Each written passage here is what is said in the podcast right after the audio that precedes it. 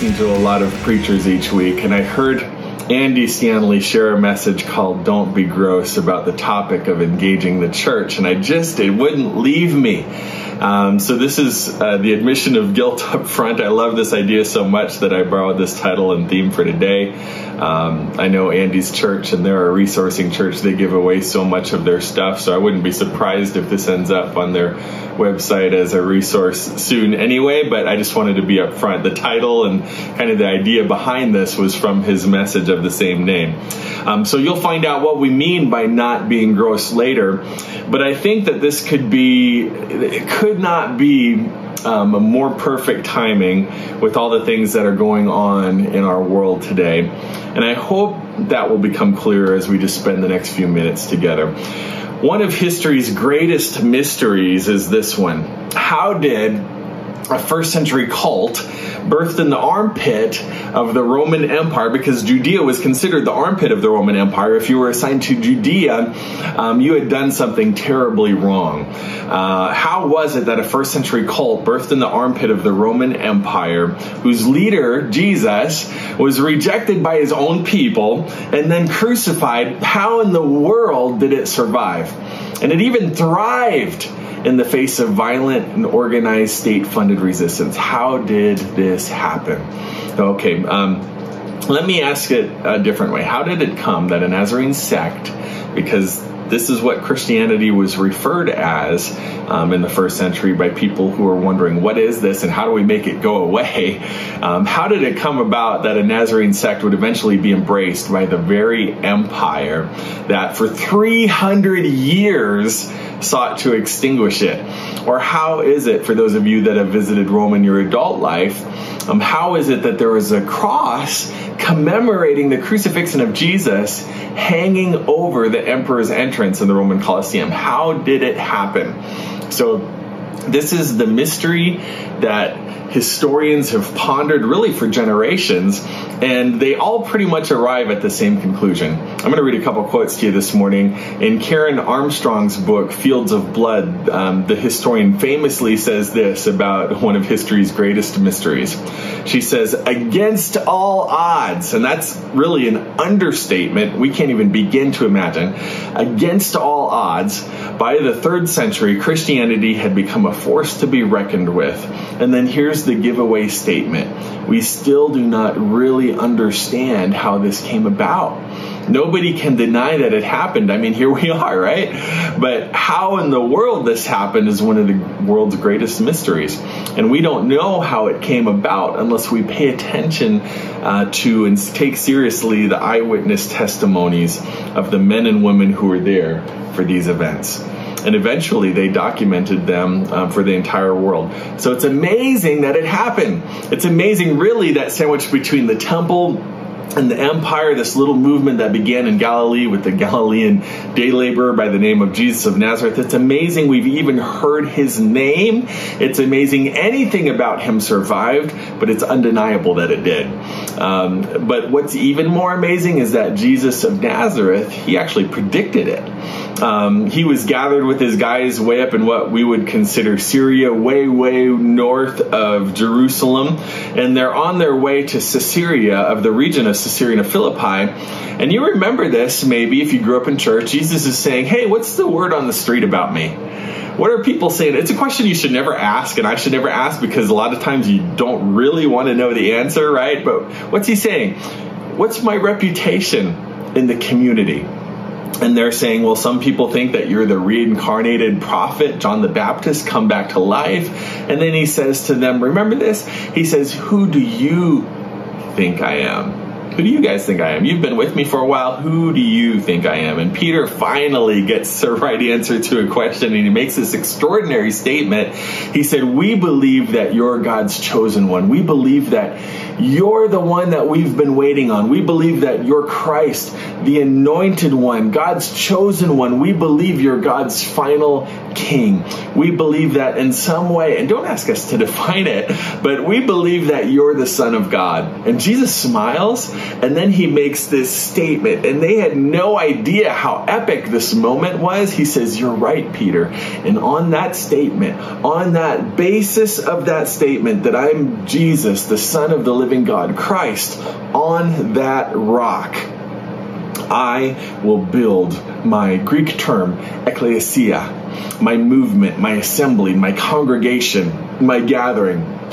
The term church should never have appeared in our English Bibles. It's not a translation of a Greek term, it's a German word that got superimposed that means building or the place of God. But but Jesus was talking about people. He was talking about a gathering. Uh, he was talking about a, a, movement. His disciples are looking at each other and thinking, with the 12 of us, are you kidding? I mean, we're scared to death half the time. We don't even really like each other. And then Jesus says, and the power of death, some translations say Hades, the power of Hades. And Hades isn't hell like we sometimes think it is. Hades for them was just a place of the dead. It represented death the power of death will not be able to overpower it. So he says, guys, I'm going to start something new and my death won't stop it. And Peter, your death won't stop it. And John, your death won't stop it. Matthew, your death won't stop it. But you've got some writing to do. And James and all of you, we're about to begin together on this new movement and nothing's going to stop it. To which again, they must have looked at each other like, with us, are you, really? And then, you know, I'm sure somebody wanted to raise their hand and said, Jesus, I don't know if you've been paying attention, uh, but do you know what happens to people who start new movements around here? Do you know that Rome is not a fan of new movements? Do you know that the temple leaders are not fan of new movements? Do you know what happens to people who begin new movements? And he knew exactly what happened to people who started new movements, and it happened to him. And that's the mystery. And those same boys who were gathered with him that day, they had no idea what an epic moment in time this was. Um, that same group of men, boys really, would, would document why his death was not the death of the movement. And the reason death wasn't the death of the movement is because Jesus did not do what every other dead person did. He did not stay dead. and this is when the movement began. This is this is why I love the statement. He said, "I will build my ecclesia." It's a future tense thing. I'm about to do something new, and nothing, nothing, nothing is going to be able to stop it. That's my favorite. I think Bible prophecy, and I think part of the reason it's my favorite is because well, we are the fulfillment of that prophecy. Jesus predicted us. If you're a Jesus follower, if you're part of the church, Jesus predicted it, and Jesus predicted us. And during his lifetime ministry, he inaugurated what we call this upside down kingdom of God come to earth, where all the values were flipped upside down. It would be a kingdom of hearts, it would be a kingdom of conscience, it would be a kingdom that begins inside a person, then lives its way out in such a way that impacts the world around him. That people would see our love, our, our the things that we do with our hands and our feet, and somehow look up and give God glory and recognize our Father in heaven. He flipped all these self evident first century ancient scripts of the ancient world upside down. And then in the end, talk about upside down, he would lay down his life for his subjects instead of requiring that his subjects lay down their lives for him. So whoever heard of such a king, right? And then, if that wasn't enough, then Jesus would call upon his followers to lay down their lives for each other. And in doing so, he laid the foundation of our modern assumptions regarding equality, dignity, freedom, liberty, safety of all shades of colors of men and women and children. And they were, in fact, all of them precious in his sight. And then he laid down his life for his subjects. And again, instead of requiring us to lay down our lives for him, and then perhaps the most unprecedented move, and this is what I want us to talk about today, in the most unprecedented move of all, he asked his followers to lay down their lives, not for him, he asked his followers to lay down their lives for each other. And he said, This will be your mark, this will be your brand, this will be the distinctive. As I have loved you, you are to love one another. And you are to love one another in such a practical, visible, notable, noteworthy way that the world just sits up and takes notice and says, What in the world is going on with these people? I want some of that. And then he said, You are to love your neighbors, not simply the way that you want your neighbors to love you, you're to love the neighbors the way that I have loved you. And guys, you're to love your enemies too. You know, Jesus would say, Just because someone declares you their enemy, you don't have to return the favor. And it was this new brand, this new covenant brand of love that began to change the world.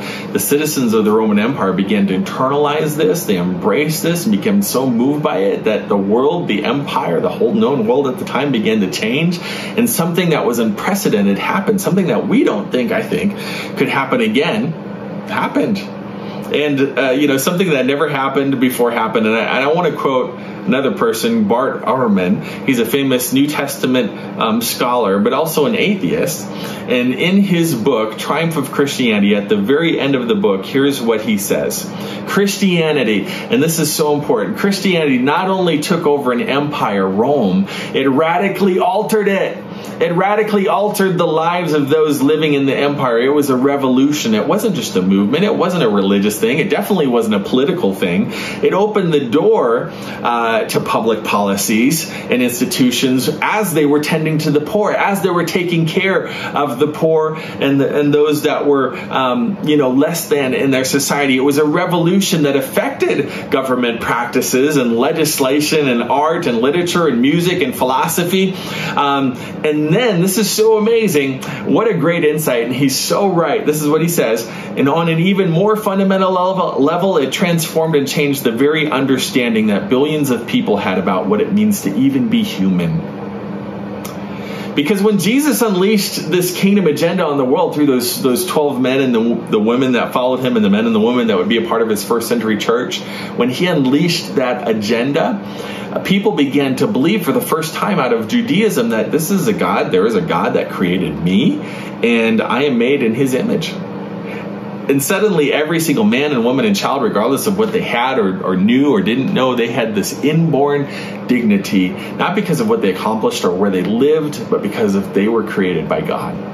This is what Bart Ehrman means when it changed the very idea of what it means to be human. He goes on to say this however one evaluates the merits of the case, however one's views, you can be pro church, anti church, uh, pro Christian, anti Christian, it doesn't matter. However, one evaluates the merits of the case, no one can deny, and here it is again, what every secular historian has arrived at in terms of the conclusion. No one can deny Christianity, this movement launched by Jesus that he predicted, his ecclesia, ecclesia, ecclesia was the monumental cultural transformation it's the most monumental cultural transformation our world has ever seen. The most monumental cultural transformation the world has ever seen. The ecclesia, Jesus' movement. Now look up here. If you're at home, if you're doing anything else, I want you to look me in the eyes. I want you to pay attention for just a second. Friends, if you are a follower of Jesus, if you are part of the church, any church, we are stewards of that movement. We are the stewards of that movement. In other words, the responsibility for this generation of the church is in our hands. The faith of the next generation and this generation is in our hands. And we have a choice to make we can either take from it and, and consume because you know we get what we want. And you know i'm going to go to heaven when i die. My children are going to go to heaven. My grandchildren are going to go to heaven. And i like this preacher and i like this preacher and I, I, like i take this and a little bit of this and a little bit of that. And i kind of form my own thing but i don't have the time to be engaged because i just consume consume consume. We can do that. It's easier than ever to do that I mean, I totally understand we have made it easier than ever to do that. Um, not just us, but churches all over the world. You know, we've tried to get the gospel out all over the world uh, via the internet, especially that happened during the, the pandemic, um, you know, realm in the last couple of years. But um, we have a choice to make. We can either consume and disengage, or we can engage with this movement to ensure that the church, the ecclesia, continues to be an influence in our neighborhoods, in our culture, in our communities, in our nation, and continues to influence the conscience of the world. I want you to think about something. What we've experienced this year as a culture and as a world is an extraordinary example of what we're talking about. And this has affected me personally because I have family that's um, in the Russia region. Um, but why is it that most of the world is watching what's happening in Ukraine and Russia? Why is it that most of the world has risen up in opposition to what's happening there? Why is that? We say, well, uh, it's just people shouldn't do those sort of things. Says who? Well, a nation shouldn't invade another nation. Says who? Well, it's just not right to impose your will upon people who didn't invite you in. Whoa, whoa, whoa. Who, who made the, that rule? Says who? You know, why is it intuitively you know that that's wrong? Why is it intuitively people all over the world who, who aren't even believers, who have no interest in religion, why is it intuitively people just know that shouldn't happen? I'm telling you, it's the leftover, the shadow, it's the reflection of the impact of the ecclesia, the church on the world. It's what Bart Ehrman said it was. It's a cultural revolution, and there is a set of on and on nots that come right from the teachings of Jesus once upon a time, what's happening in Ukraine was just the way it was. You know, it sucks to be you. I'm glad I don't live there. Hope it works out. In the meantime, you know, those people are saying we're going to build higher walls, and if there's a way to exploit what's happening in this war for the sake of my family and for the sake of my nation, I'm going to do it. We're going to join in because that's just the way the world works. But why is there an international conscience now that says this is wrong? I'm telling you, this is what every historian who studies it says. Like it or not, believe it or not, this is the idea. This is this is this idea of human dignity of rights, whether it's women's rights or you know the slave or and on and on. It, it all comes from this crazy upside down kingdom that jesus launched and initiated in the world and it would have been crushed between the temple who didn't agree with it and the empire who certainly didn't agree with it except for one thing. It wasn't the teaching of jesus. It was the event. It was the life. It was the resurrection of jesus. Now you know this and we're smart people. You read you pay attention. You know what all the experts are saying about the church all the historians all the people that study church history are saying that the church in America is dying. And, and that the pandemic, pandemic just kind of sped up what was already happening in a decline in attendance, that America is heading towards a postmodern culture like Europe with abandoned and repurposed cathedrals and sanctuaries. So I have a question for you. Um, I don't want, you know, I, I just want you to think about this. I want you to, I, I want you to ponder this internally right now, okay? Do you know who determines whether or not that statement is true that the church in America is dying? Do you know who determines whether or not the church is going to be here a vibrant and stronger church in the United States of America for your children, for your grandchildren, for your great grandchildren? Do you know who determines whether or not we become Europe? And, you know, if you're from Europe, that's not offensive to you because you know what the churches are like in Europe. And you know what the church leaders in Europe would say to you, and you would say to those, uh, you know, that have just become consumers. They, they would say to us, don't let it happen on your watch. Don't let happen in the United States what has already happened in Europe and in other places of the world. Don't fight for what you have. Support what you have. Show up for what you have. Don't let it happen here. Because they're fighting and working so hard to revitalize the churches all over Europe. The churches that laid the foundation for the very rights and the very dignity of every human being that they're not fighting for. So if you were to ask the average person, why, well, why is what's happening in Ukraine wrong? They would just say, well, it's wrong. Well, how do you know it's wrong? Well, everybody knows. It came from a fountainhead. It came from a fountainhead, the fountainhead of the teaching of the life of Jesus, as exported all over the world by the ecclesia, the church. Andy Stanley's told this story, and I think it's worth telling again.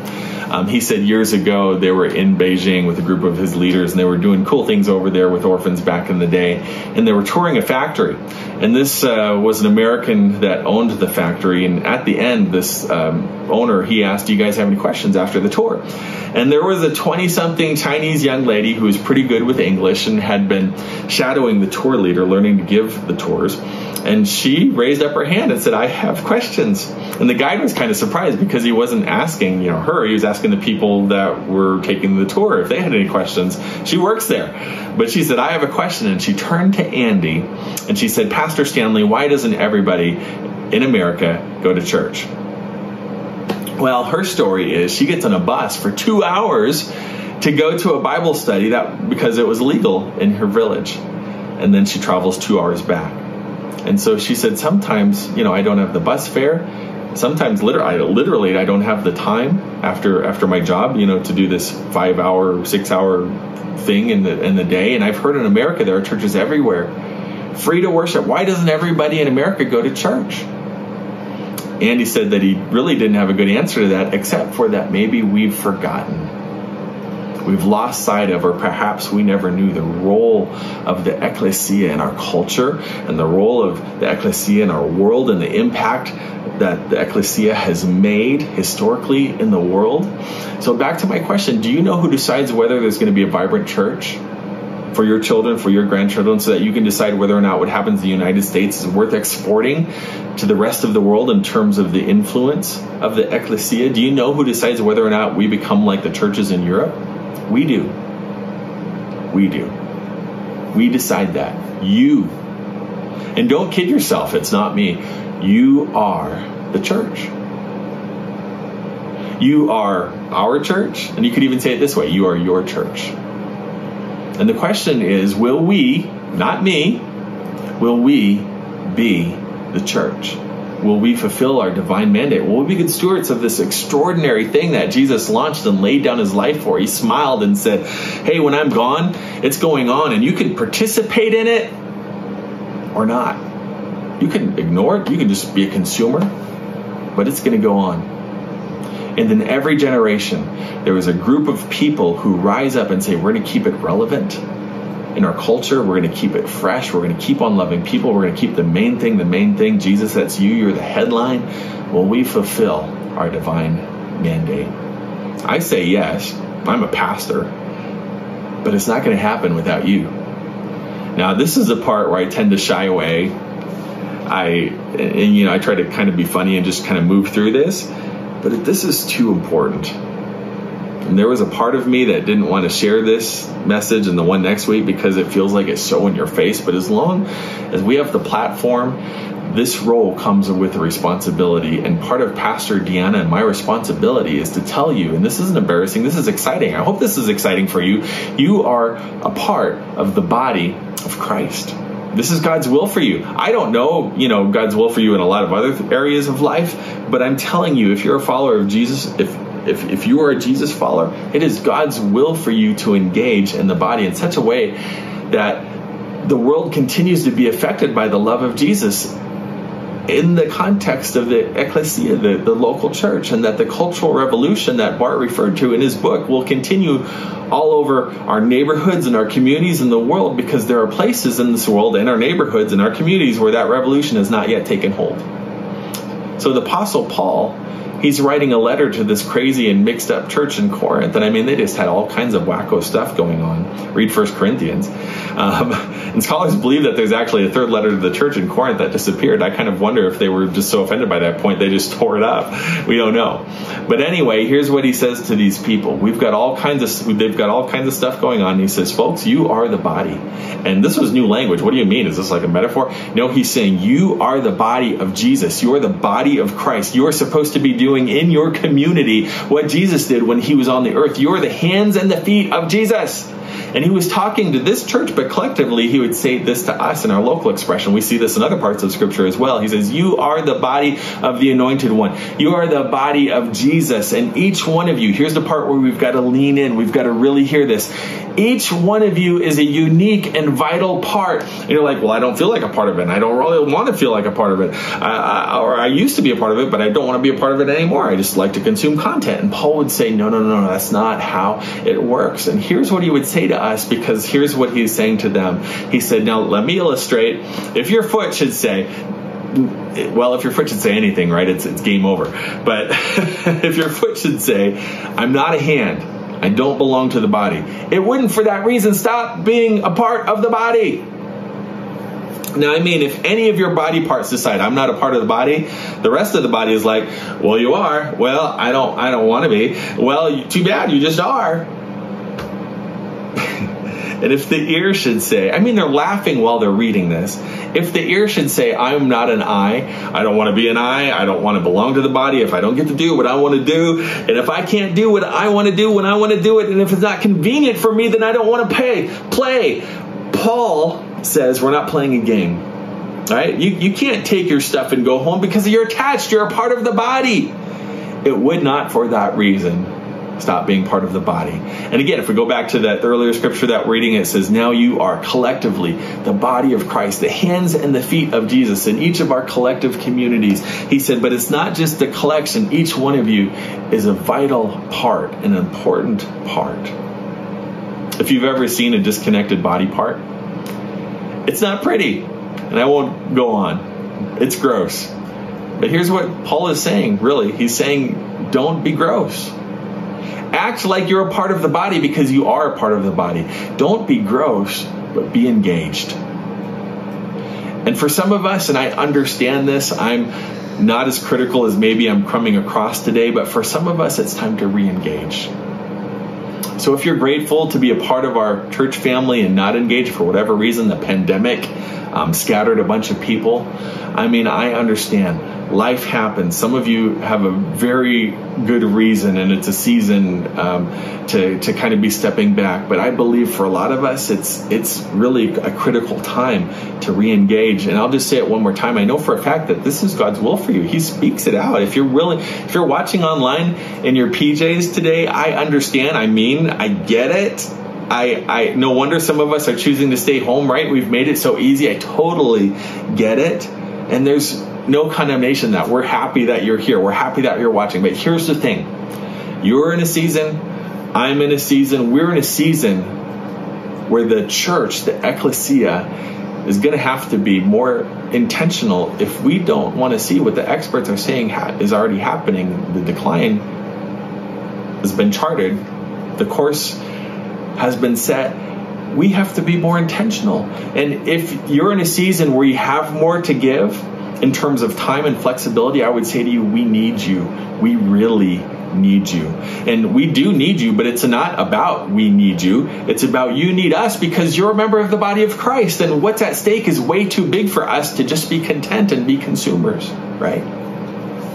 And I'm not going to beg you. I'm not even. I'm, I may not even bring it up this way again for a while, but I'm inviting you, all of us, that are watching or listening, whenever and wherever you hear this, I'm inviting you not to attend something or just watch something or just consume something. I'm inviting you to participate in something. And if not here, my goodness, somewhere, because you are a member of the body of Christ, so you get to participate and act like one.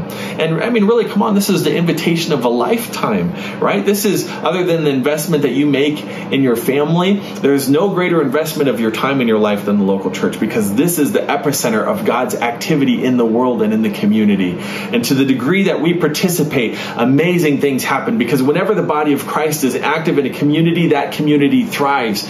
People thrive, people are better, kids are safer, marriages are more healthy, men and women, and on and on and it goes. We know that the church is the hope of the world because Jesus said to his guys, and again, they're looking around, you've got to be kidding, right? You're talking to us. He says, You are the light of the world. And they're like, What? I've never been more than 10 miles from my house. I'm the light of the world. Jesus goes, You are the light of the world. If you decide to believe in me and follow me, you become the light of the world. And where you flourish, people flourish. And now you know this. If you boil this down to uh, our simple mission is, is simply to inspire people to follow Jesus. That's what we're about. That's it, because we've experienced this. Following Jesus will make your life better and make you better at life. We've experienced that. And when and when enough people follow Jesus as part of a community, that community gets better too, right? And here's how we do it. This is the part we don't talk about too much on the weekend because it's kind of a, a long and a little bit clunky. But in terms of the whole thing, how do we inspire people to follow Jesus as the local ecclesia? Pastor Brent Tana wrote this as part of the mission as they birthed this church. He says, by helping the spiritually hungry experience God and discover purpose and destiny through free and open worship, biblical training, and release into personal ministry. In short, it's by engaging people in the life and the mission of the local expression of the ecclesia, the local church, because the ecclesia, the church, is the body of Christ. That's why we want students to be engaged in the life of the church, children to be engaged in the life of the church, adults to be engaged in the life of the church and to embrace the mission of the ecclesia, which is simply to inspire other people to follow Jesus. And to do this, everybody who considers themselves as a part of the local body needs to engage with that local body.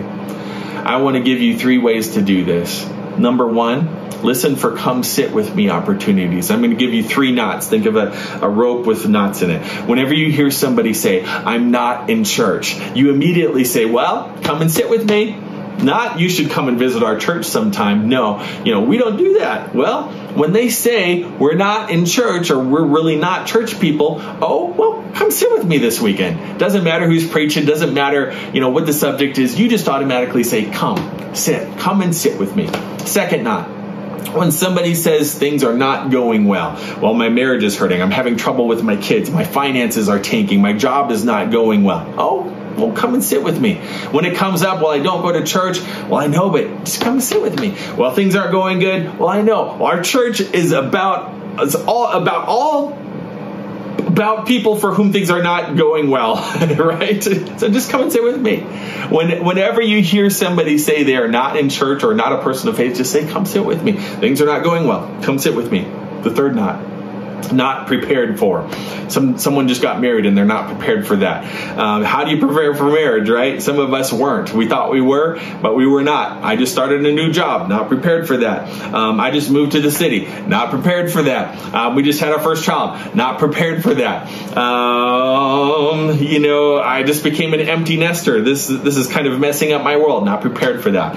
Just come sit with me and you can do this easy at restaurants, when you're shopping, your neighborhood, everywhere. It's just a come sit with me. And here's the good news, bad news of this. Maybe most people won't but you still get credit, and then you don't even have to uh, save a seat for them on Sunday. but listen, listen, seriously, imagine if all of us, the ecclesia, come sit with me, come sit with me, come sit with me. And maybe they won't initially, but you know what? We hear this all the time in our baptism stories. We, we baptized four people on Sunday morning. It takes four or five times for people to be invited to anything a lot of times. And Deanna and I both have come sit with me stories that we like to share. And we try to take every opportunity Maybe it's the Uber driver or the lady from the mall, and you just put it out there. Come sit with me. And they may say yes, they may say no, but in every case, you know why a person will come and sit with a stranger at church, or maybe you're not a stranger. Maybe they'll come sit with a friend because that's the preacher that asked them. No, here's why here's here's what we hear over and over and just trust me somebody will say you know I, have heard about that church. Uh, my neighbor or maybe somebody else uh, at work invited me once before and it may take a few times but just imagine if we all engaged in the mission of the church and here's the thing this is some of your stories. So you know i'm not making this up. You have no idea what hangs in the balance of that invitation. You have no idea. Even if you're number three and it takes until number five uh, to get them there you just have no idea what hangs hangs in the balance of that invitation. Some of you, your faith story began because somebody invited you. They took a chance, they took a risk, they didn't know what was going to happen. They showed up with you or saved a seat with you, and they were scared to death when they showed up and they're saying, Pastor Sean, please don't say something stupid in the message this morning. I hope the music isn't too long. I hope it's not too short, but just right. I hope that they meet nice people who welcome them and engage with them when they come in. I hope they can find a close parking spot because people left spots that are close open for them. You know, and suddenly you know know what you're doing when you invite someone to church. You're evaluating it. You're thinking about it. You're either proud or you send me an email, and that's okay. You know, it says so. I, I brought a friend. It was a disaster. Fix it. You know what? We'll take those emails because we're on a mission with our Heavenly Father to engage with people. Here's the thing you can't invite if you're not coming. You just can't. I'm going to leave it at that. Number two, change of clothes here. Participate in connect groups. This is what makes a big room full of, of people in a sanctuary feel like a small and connected church. This is where you feel accountable. This is where there's a sense of belonging and a sense of care. And every once in a while, somebody's like, well, I was in a group. It was small and it kind of fell apart. And my response is, so, yeah, we, we've tried that. Well, wait, wait, wait, wait. Uh, you don't try it. If you had your 19 year old who had just gone off to college, or son or a daughter, um, and they found a local church in their community, and you're like, oh, thank you, Lord, my, my daughter, my, my college student is going to church. And then three weeks later they come back and like, ah, I, I tried it. I didn't like it. Would you say, well, just give up? No, you you would encourage them. Well, you know, give it a give it a few weeks, give it a month, or you know, honey, go find another church. You know, go find another community to plug in. You don't just give up on church, right? And some of you have had a bump in your group experience, but let me say this: don't give up on community. Uh, you don't give up on the one another's. Uh, come, so you know, we're adults. So we, I, I believe you can do this. And, and you know, some of you, I get this. You think, well, I'm a professional Christian. You know, I know the Bible inside and out, and I rarely sit in a small group and go, I've never heard of that in my whole life. That rarely happens to me. Well, you know, here's the thing if it's getting a little bland for you, a little dry, that doesn't mean it's time to leave. That means it's time for you to step up and lead. it's you lead, not leave. Um, we're lo- constantly looking for adults, young adults, young people, couples, individuals who are willing to lead groups and communities so we can have more of it, more of that health within our church family. So this is your opportunity to get engaged. We've got a summer semester that's about to happen. So lead a living room group in your home or an affinity group based on something that you already love, hiking, going to the beach. Put Jesus in the middle of it. Get together and pray and love each other and worship. You know, get somebody with a guitar just get together and be the one another's to one another. That's a uh, you know a big part of who, who Jesus what Jesus preached about, right? And Taught about. And the third, we need you to volunteer somewhere. And the thing is, you know, I know you're busy, and this isn't going to come as a shock to most of you, but the whole church, our church, the church in Rapid City, everywhere, was built with busy people. it was busy professionals, busy people who are committed, get things done. Hey, I'll get it on my cal- calendar, even though I've been busy.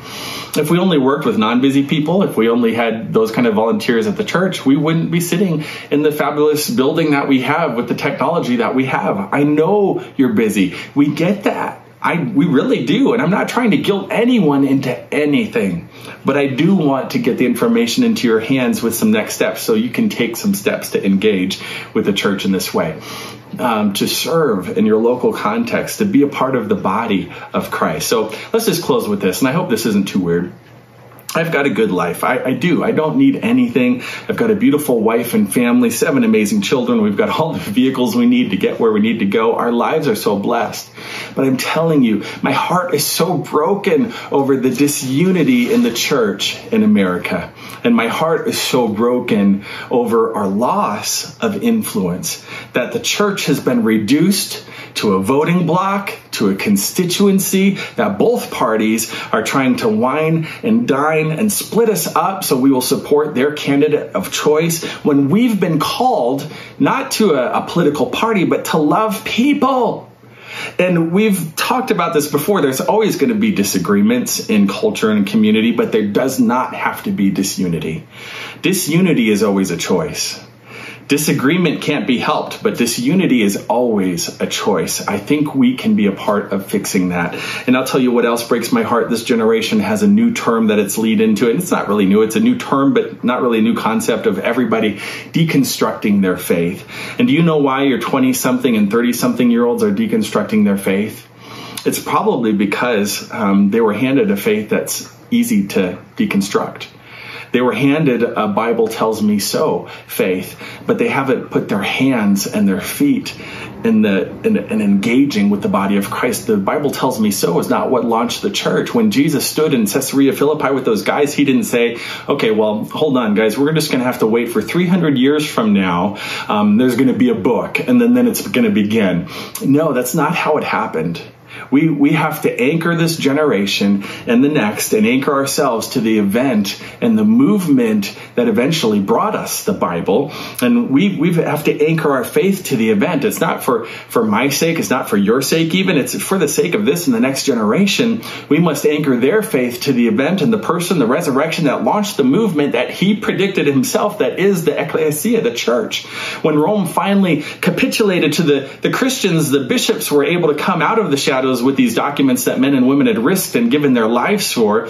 And the first Bible was eventually assembled. That was the icing on the cake. But for 300 years without a Bible, for 300 years without regulated literature, they flipped the script on an empire.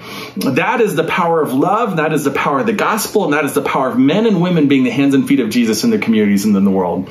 So as you can tell, I'm more passionate than ever because we have more potential than ever. So I'm more energized than ever, but I want you to be as well. And I want us to engage and we, can we just stop for a minute and just say thank you to all those that have served and have fully engaged even consistently through a pandemic these last few years for those who gave consistently and allowed us to do all the things that we're still doing. We're more grateful than we could ever be for you. And I, I will try to give, tell you every chance we get, but to all of us, let's find a place in the body now. We are the body. We want to help you find your place in that body. So let's do this, right? I mean, against all odds, this is what the secular historians tell us. Against all odds, the church changed the world once, and there's still so many in the world, in our neighborhoods, in our city that need to know a Savior. And by God's grace, with your help, maybe, perhaps, maybe God would use us to bring about some of the changes in our community, in our neighborhoods, and in our nation. Historically speaking, just historically speaking, the Jesus movement should have been buried right alongside its founder, but it wasn't. John, John the gospel writer said it this way. He said, the light never fails to shine through the darkness, light that darkness could not overcome. So let's make sure that darkness doesn't overcome it in our generation, in our communities, and in our nation, and on our watch, because the church of Jesus Christ is worth it. You won't regret it. So let's do this. Next week, we're going to get down to the nitty gritty. We're going to talk about some real next steps, but just between us, we got to lead the way. Our greatest need is always our best opportunity, and our greatest need is to help the next generation of the church win. So here's what I want you to do. Before the day ends, I want you to get your phone out, get your laptop out, go to your computer, point your camera, whatever, whatever you do. Um, there's a QR code if you've got the notes pulled up um, from the website but there's a link at the bottom um, of this video. We'll put it there um, for our teams page. You don't have to do it now, but I'd like for you to go to that link and take a look at all of our current volunteer teams, all 19 of them that we currently have here at Destiny. And you'll be encouraged in this one more time in our gathering next week. You'll have an opportunity to hear from several of our team leaders personally, but I'd like for you to at least to take a look at it this week. And I know some of you are already thinking, well, I don't do children. Well, okay, well, we need some greeters. You know, we need some people to help Sandy Lofberg, who's going to be relaunching our welcome team. We need some coffee makers. We really need some help on our media and sound teams. And, and we need connect group leaders to step up and lead. We need musicians and vocalists on the worship team. And we need all kinds of people. And we do need incredible leaders for our children and youth too. So would you at the least consider engaging with us as we try to help our next generation of the church win? Um, here's the thing if it seemed a little bit harsh today, if I seemed a little bit harsh today, I know that you love and are grateful for the church. You probably wouldn't be here watching otherwise. Uh, so let's be the church because seriously, the faith of the next generation and of this generation depends on it. So let's get this right. All right. All right. Uh, let's pray. Father God, we thank you for your word to us this, this um, whenever we're listening to this and, and, this archive and this podcast or wherever, the website. And God, we thank you for um, those ears that are hearing or watching and seeing this. God, I pray that your word, uh, your calling for us to be a part of your body, your ecclesia, Lord, would be speak loud and clear into our ears today. And I'm not going to even put much other words into it. Just, Lord, call us into engagement. Call us to be the ears and the eyes and the feet and the hands and the heart and all, all those things, the parts of the body that you have called us to, to engage in the mission of the ecclesia that you birthed, that you died for, that you gave your life for. God, I thank you for it. In your mighty name we pray. Amen.